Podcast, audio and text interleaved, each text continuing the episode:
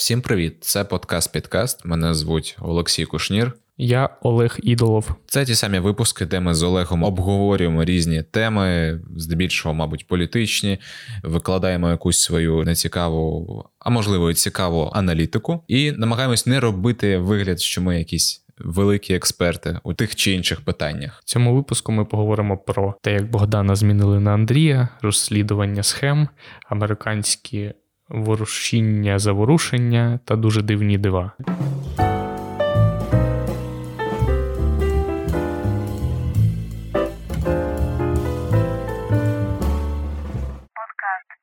Андрія змінили на Богдана, чи Богдана на Андрія, чи Єрмака на Богдана, чи що що, що сталося? What, what happened? Був такий собі офіс менеджер президента, ну голова офісу президента України пана Володимира Зеленського Андрій Богдан, е, який певний час був на цій посаді. От його нещодавно змінили на іншого Андрія, але іншого Андрія прізвище його не Богдан, а Єрмак. Е, якось так він до цього працював помічником президента Зеленського. І е, як пишуть деякі експерти, аналітики, журналісти, він був таким куратором зовнішньополітичних тем е, при президенті України. Якщо чесно, кандидатура минулого керівника нам видавалася край невдалою, але, мабуть, якщо були якісь, якщо можна було зробити ще гірше для нас, то це от щось подібне, мабуть, я не знаю. Думаєш, думаєш я, гірше? Я, я, я це оцінюю це приблизно так. Мені от цікаво, до речі, да, давай, давай спробуємо якось може проаналізувати. Е, чому чому ти вважаєш, наприклад, це призначення там ну гіршим, якщо можна так сказати, з якої точки зору це може бути гіршим? А якщо взагалі казати про цих двох людей, які є найближчим оточенням нашого нинішнього президента, це є такими особистості траблшутери постсовкового розливу. А якщо простіше сказати, рішали, на яких е, наш пан Фігляр може покластися, з якими він впевнений, що він їм щось каже, і вони зроблять. Я це так бачу. Тобто їх це є головна їх цінність, і заради цього він готовий йти на певні репутаційні ризики, і весь пов'язаний навколишній негатив з цими персоналіями. В одній моїй знайомій агенції яка, до речі, вела соцмережі нашого п'ятого президента. Е, є така посада офіс-мама. Це якби така жіночка, яка. Просто якби є от офіс-менеджер, а в них є офіс-мама, вона там просто всіх там, якби хтось захворів, наприклад, в офісі, але пішов працювати, вона там збігає за ліками тобі, там, чи якось там ну, щось принесе, погодує, там, замовить їжу. Ну просто щоб ти не відволікався від роботи своєї основної. Цікаво. Ну, це, мабуть, офіс папа в такому сенсі. Тобто, знаєш, яка ну, така ні, ну, з посадою... Офіс батя. Офіс батя. Е, Ні, мене мене от цікавить саме твоя думка щодо того, е, чому ти вважаєш, що Єрмак е, там ну, гірше або такий самий негативний персонаж, як, наприклад, і Богдан. І поясню. Ну, для мене, в принципі, за світоглядом, за тим, як вони спілкуються з людьми, за соцмережами, за якимось, ну так чи інакше, ми отримуємо якесь перше враження про людей, заочне, там без можливості, скажімо, поспілкуватися з ними особисто. І, ну, Про якісь. Е, проблеми жахливі, там, скажімо, і ну, проблеми, і не зовсім якісь просто звичайні речі, пов'язані з минулим головою, ми тут вже обговорювали. З е, якихось позитивних моментів, в принципі, я можу відмітити, ну, скажімо, пана Богдана, що це людина здатна на самоіронію. Це це вже дуже багато насправді. Ну да, да. Ну просто людина, яка просто буде фоткатись з гусем в парку і викладати це фото в інтернет ще ще, ще там, ну тобто якийсь час до того, це вже це вже про щось каже. Ну просто що людина, ну, здатність посміятися над собою, якось просто так. Е, ну, в принципі, така якась в певному сенсі, якби добродушність, якась людяність, це вже викликає якусь певну симпатію. І, Так, а, так. а ну, Єрмак, ну Єрмак. Моє оціночне судження, що ця людина в першу чергу видається мені е, страшенно здатною на якби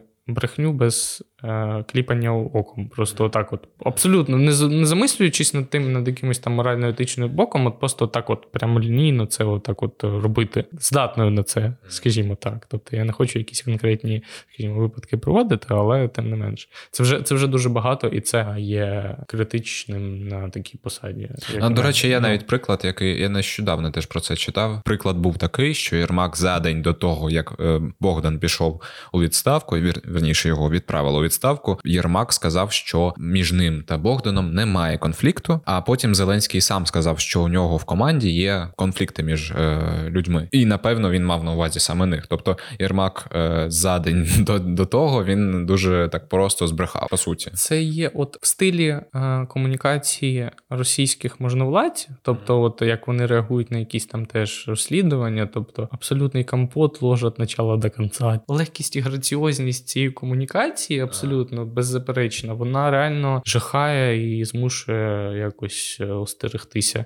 Ну і просто знову ж таки, ті. Ті плюси, про які я згадав, їх я вже в цій людині, скажімо, не бачу. Особистість видається більш такою на, на серйозці, не у гарному ключі. Тобто, якби патетік, е, така якби подача себе. Якщо так характеризувати саме людини, да, у мене теж є таке враження. Приклад для зумерів е, максимальний. Якщо Богдан там постить в інстаграм, типу, фотку з гусем обіймаючись, то нинішній голова, скажімо, ну от минулі там ну, якщо ми там відмотаємо стрічку, він там репостить пана Зеленського у 2017 році. Оцей відос на захист там серіалу Свати пише там тексти в сенсі, от як меми про Вовка, тільки текстами від себе. Тобто там не то друг, хто друг, а тот друг, хто сватині запрещав. Тобто там в такому сенсі. Ну я так ну і це все реально без іронії, напряму в лоб, і ти такий думаєш: ну блін. Складні часи потребують складних рішень і складних людей, але бажано не настільки складних ще й просто. Хоча б так хочеться. Це від мене просто побажання. Ще якби відштовхуючим фактор той пострадянська ментальність цих людей, вона, по-перше, ми хочемо менше бачити її у державних менеджерах, скажімо, серед нової якоїсь генерації, навіть такої нової в лапках. Але з іншого боку, якщо ти маєш справу з абсолютними мерзотниками по той бік, то то знай, які люди ефективніше прокомунікують і вирішать якісь проблеми. Тобто, це не моя точка зору, це в принципі те, що я бачу там в соцмережах е, серед такому, якби у цьому ноосфері, скажімо так, думок людей. Така теза дуже є популярною. Я її не розділяю, але я бачу. Ну і це в принципі обох цих людей стосується. Тобто, що тут зараз прийдуть такі самі, як пацани, як по той бік, і вони якось там договоряться. Сумнівним видається особисто ну, ця теза. Ну втім, у мене особисто немає немає чіткої такої позиції щодо того, хто такий Єрмак. Я читав великий матеріал на українській правді про, про його біографію, про те, яким він був. Я більше думаю, знаєш про що? Про те, що нам постійно так е, люблять навалювати про нові команди, нові методи роботи, нову політику, нове все. При цьому люди, які про це все навалюють, вони, звісно, не, не є новими в адекватному розумінні цього сенсу цього слова. Всі, що Богдан, який був там і в уряді Азарова, і був там юристом Коломойського, і завжди був підв'язаний під владу, завжди десь поруч завжди був. Що Єрмак, який був там продюсером, е, юристом, який там теж пов'язаний зі всіма і всіляко, і з олігархами, в тому числі він знайомий, і сам він цього не приховує. Ну тобто, знайомство це не щось погане, це факт просто, це факт біографії. І коли ти бачиш оце це все. І ти думаєш, ну які які нові підходи можуть бути, які нові обличчя при владі і так далі, якщо це не нові обличчя, це не нові підходи, це все стара парадигма вирішення питань. Я щось думав е, спочатку, що голова офісу президента вона так знаєш, переоцінена особа, посада, але згодом я зрозумів, що в нас є така прикольна крива система, що голова офісу президента дійсно дійсно впливає, може впливати, мабуть, більше ніж там якийсь там там.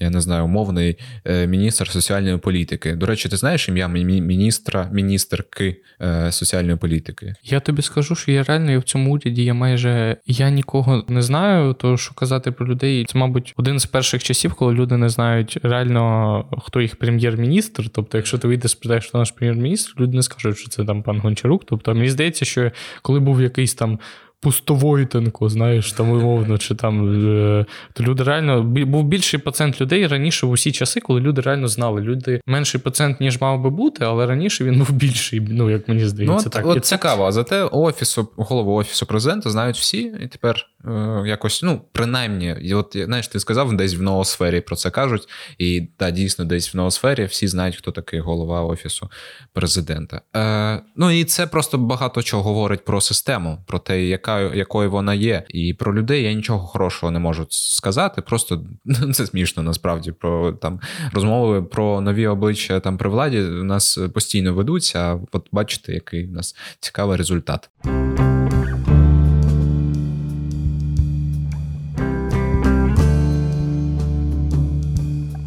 Те, що стало за останні е, дні, мабуть, одною з однією з найбільш обговорюваних тем, це от розслідування проєкту Радіо Свобода е, схеми про те, як е, Зеленський був в країні під назвою Оман. Я не знаю навіть як описати повністю це розслідування в двох реченнях. Коротше, сенс в тому, що Зеленський був в Омані в той самий час, коли там був секретар Ради національної безпеки Росії Микола Патрушев, і більше того, він е, саме Зеленський скористався тим самим літаком, щоб терміново, нібито повернутися до України після того, як впав український літак в Ірані. Він скористався тим самим е, літаком, що й користався Патрушев. Сенс е, розслідування насправді не в тому, що хтось з кимось зустрічався. Як на мене, тому що в принципі цього не, не говориться в розслідуванні, але у них була така можливість по-перше. А по-друге, е, що пан Зеленський, наприклад, затримався в Омані, коли впав літак. Він близько 19 годин не вилітав з Оману. От, Хоча офіс президента прокомунікував, що він е, терміново вилітає, вже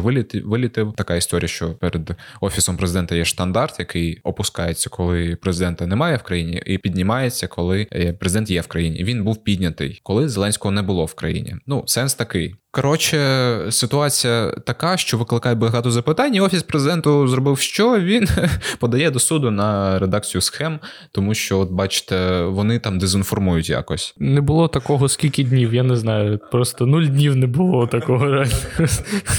Це от, оце щось, оце нове щось реально. Я такого я такого ще не бачив. От просто нічого не нагадую. Взагалі. Неймовірна комунікація офісу президента, неймовірні ходи просто знаєш, на цій шахматній дошці такої реакції неможливо було очікувати. Зеленський жорстко відреагував на розслідування.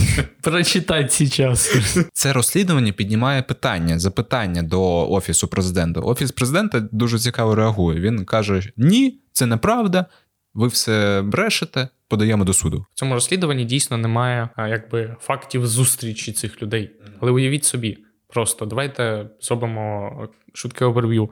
Є у світі невеличка країна, абсолютно, от, е, скажімо, ну не на слуху, скажімо, така окрема нішева, скажімо, країна. Несподівано там зустрічаються перша людина держави Україна і фактично друга людина держави Російська Федерація. Вони там в один той самий час, один на одному літаку прилетів, інший полетів на тому самому літаку. Навіть не знаю про що думати. Просто ми займаємося тим, що ми якби розвінчуємо конспірологічні теорії, але це якраз не є конспірологічною теорією. Це просто так, як і відбуваються речі в світі, тому що якщо ви можете щось пояснити, це дуже тупо реально, що просто що чувак один прилетів до одному літаку, другий в ньому полетів, але не треба шукати якісь змови і конспірологію там, щоб тим, тим, що пояснюється просто людською тупістю і просто якимись такими організаційними факапами. Поки що це виглядає так для зовнішнього глядача, і...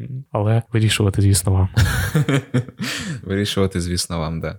Е, да, конспірології навколо цього можна побудувати дуже багато. От в чому проблема? Коли от комунікаційно, якщо уявляти цю історію, коли є брак інформації, завжди при браці інформації є конспірологічна теорія, яка пояснює е, те, що відбувалося, за вас. Якщо ви не даєте інформацію якусь, то за вас все придумають. Типу, логіка така. І якщо ви не можете пояснити, розповісти все докладно, то а а, а на що ви взагалі, типу, жалієтесь? От от в чому ваша претензія? Скажіть, будь ласка, може це до вас повинна бути претензія, що ви щось не так розповіли суспільству? Якщо це правда, то розкажіть. Що, що, Покажи, що ти робив. Найсмішніше ще е, це, е, що в цьому з цього приводу трошки розповсюдився цей скетч 95-го кварталу про Мальдіви Порошенка. Дуже смішно, що там реально. А, і Порошенка грав Зеленський в цьому скетчі просто, і вони такі лежать там на якомусь узбережжі, там і просто, типу, такі отдохнули, наконець-то такі. Реально, мені здається, просто що на наступні кілька років у нас вже готові скетчі квартала на будь-який випадок. Реально, можна їх треба завантажити всі випуски за, мабуть, за навіть не тільки 5, а всі там за 15 років нейромережу і генерувати, генерувати просто відоси на кожен випадок. Да. Я думаю, що для повної картини тут не вистачає того факту, що Султан Оману, який там правив 50 чи скільки там дуже довго правив, після того, як Зеленський полетів звідти, він несподівано скоропостіжно скінчався. Я думаю, що і ну реально це як епоха скінчилася в житті країни. Це просто ну це це ще якось спонукає до якоїсь конспірології, але я думаю, що просто чувак не знаю, не витримав. Слухай, а Патрушев то чого прилітав тоді? Ну він він же ж прилітав туди і. Ну, слухайте, от, а от дійсно, мені, мені, пов'язують з Зеленським чомусь. Мені мені хотілося б теж почути, типу, от е, ще реакцію того, що він там був просто ще. Да, да, да. Найсмішніше буде, що якщо вони зараз синхронно будуть якось від, від, е, відмовчуватись чи якось від цього відхрещуватись себе. Хотілося б таку, знаєш, журналістську очну ставку. Тобто, знаєш, якщо вони ще будуть е, асинхронно брехати, буде дуже весело.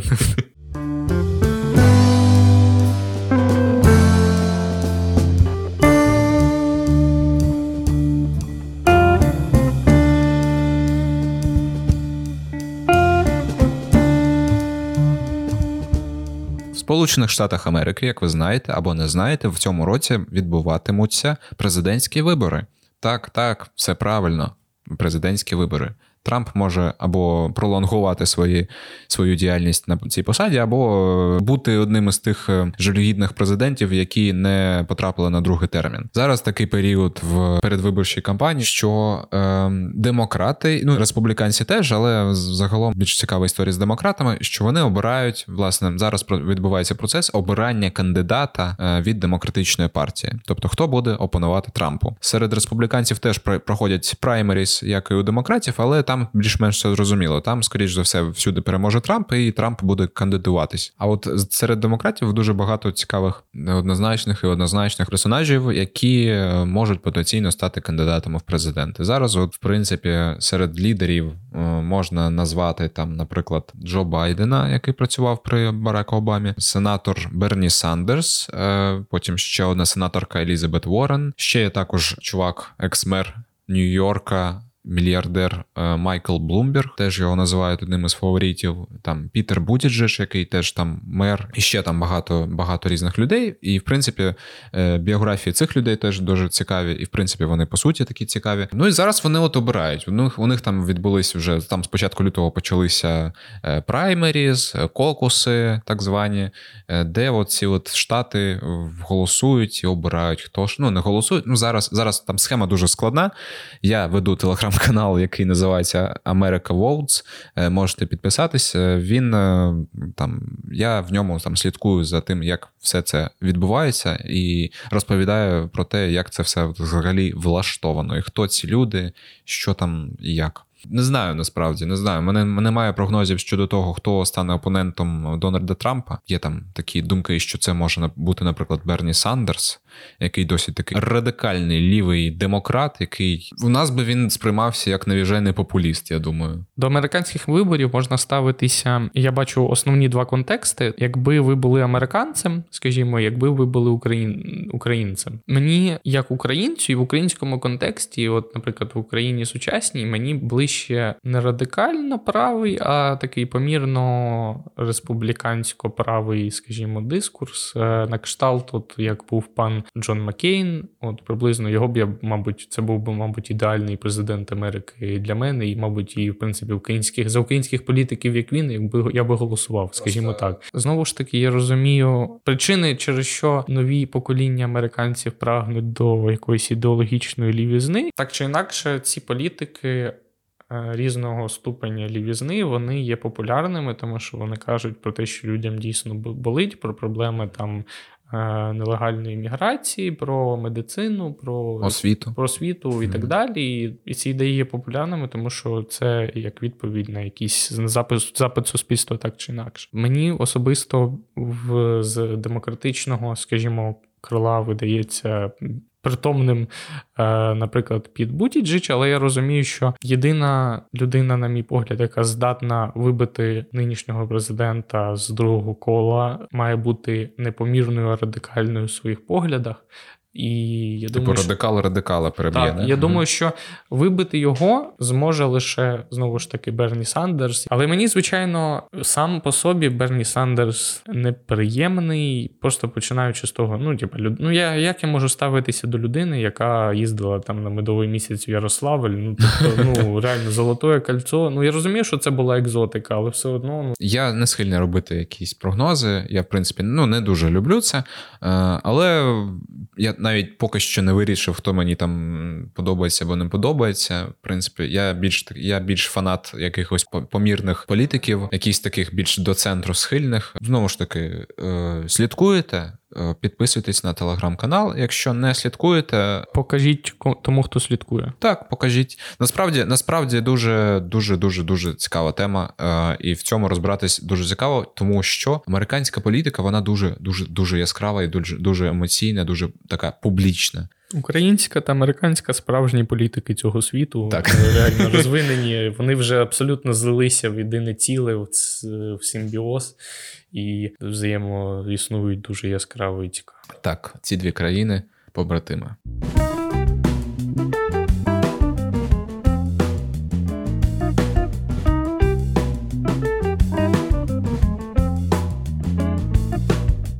В інтернеті з'явився тізер четвертого сезону. Як цей серіал називається українською? Дивні дива. Дивні дива. Я ну, навіть не знаю, тому що я дивлюсь е, суто з субтитрами, да, але просто. Ну, я... гаразд. Stranger Things. Е, вони викотали е, тізер четвертого сезону. Ми не надто, якщо чесно, не дивився Stranger Things ніколи і не жалкую про це, але. Що там в трейлері е, показують трейлер, де лунає там пісня Красна армія всі сильні, показують якийсь умовний там абстрактний Сибір Гулаг, чуваки щось там будують залізну дорогу, показують героя, який нібито зник чи помер в якихось там минулих частинах, але просто ну, от, все, що показали, це хвилина гулага, коротше кажучи, вражці, і там Красна армія всіх сильнів і так далі.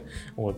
Що викликало неоднозначні реакції глядачів цього серіалу з усього світу, включно з е, Сполученими Штатами та іншими буферними зонами між Україною та Китаєм. Ну Олег, мабуть, е, не дуже чітко висловився.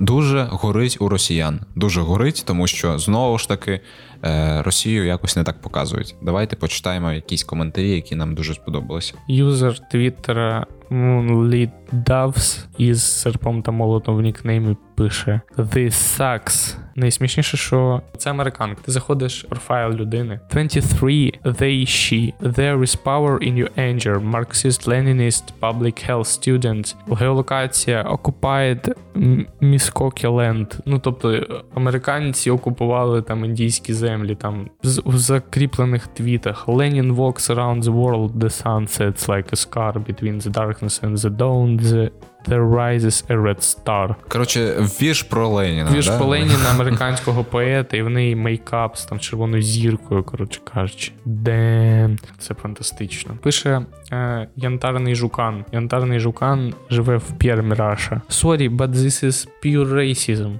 Yes, the USSR was not an ideal country, but to demonize as if everyone was in prison here, no summer, children's cartoons, etc. This is disgusting. I loved your show, but now I'm disappointed. Ольга пише: Guys, when you are demonstrate Russians like that, you don't offensive real evil Russians, you offensive the whole nation. Think about that.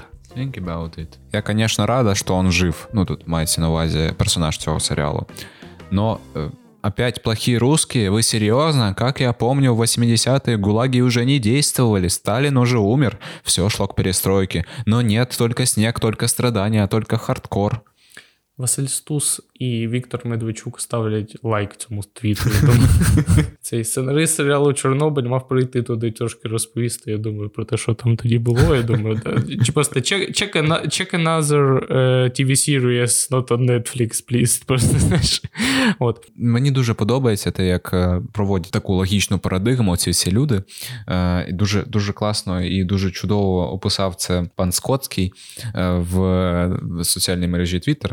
Це вже другий випуск, коли ми пану робимо рекламу, але він реально заживе нас Прям, чіпає. Прямо Вон, він він пише наші думки просто. От записую, от ви це це дуже велика робота, я вам скажу. Це секретний аккаунт пана Казаріна, я думаю. Можливо, можливо. Ну так, якщо якщо Казарін може написати про себе, що він сосюра пістрона, це це да. Е, цитую, цитую твіт. Лучшее в сраче про Stranger, Things это то, что там у многих срущихся сочетаются сразу две вещи. Первое. Действия российского государства в Крыму и так далее не имеют отношения к русским людям и ко мне лично. И второе. Изображение советского государства в кине — это оскорбление русских людей і мене лично. Це це насправді дуже дуже влучно написано. Е, паном дуже часто ви можете зустріти на теренах інтернету, що люди спочатку кажуть: «Е, це ж це ж не русські захватували та Донбас, це не русські, не ми, прості люди, не ми. А там е, злой Путін. І з іншого боку, вони ж ті ж самі люди горять потім з того, як їх погано показують в американських серіалах. Пока Це нацизм, це ж расизм. Це ж шовінізм. Всім відома е, раса совків та народ ДНР просто е, аплодують стоя просто цим.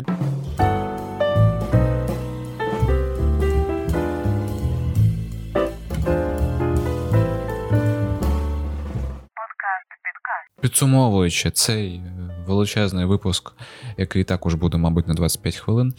Майте смачні подкасти, слухайте подкасти, е, навчіть своїх друзів слухати подкасти, тому що подкасти це класна форма споживання інформації. Е, якщо ви вже слухаєте, обов'язково розкажіть своїм друзям про те, як це кльово. Підписуйтесь на всіх платформах, де ми тільки є. Ми є всюди. Просто всюди. Кажи подкаст круто. Підкаст круто. З вами був подкаст Підкаст. Мене звуть Олексій Кушнір. Олег Ідолов. Всім пока. Тьом.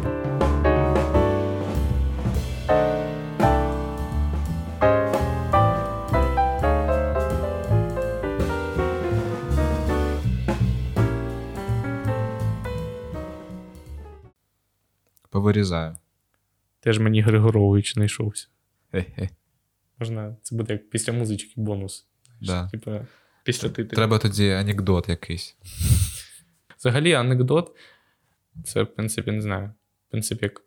От, Я навіть не знаю. Е, анекдот це щось, що існувало десь ще, чи це якась постсовкова Анекдот, Анек... англійське слово анекдот ну, я розумію, існує, що це не але, але в, в англійському слові е, інше значення. Це просто е, історія. Ну, це не типу, якийсь е, яка, якийсь жарт зліплений зліплений в історію, а саме це просто історія. Анекдот mm-hmm. це от, ну, воно наче, мабуть, і не може мати гумористичний контекст.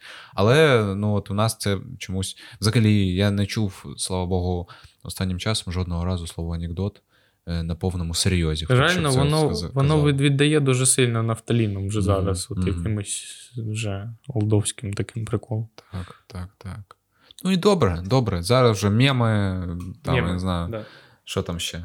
Постеронія і постпродакшн.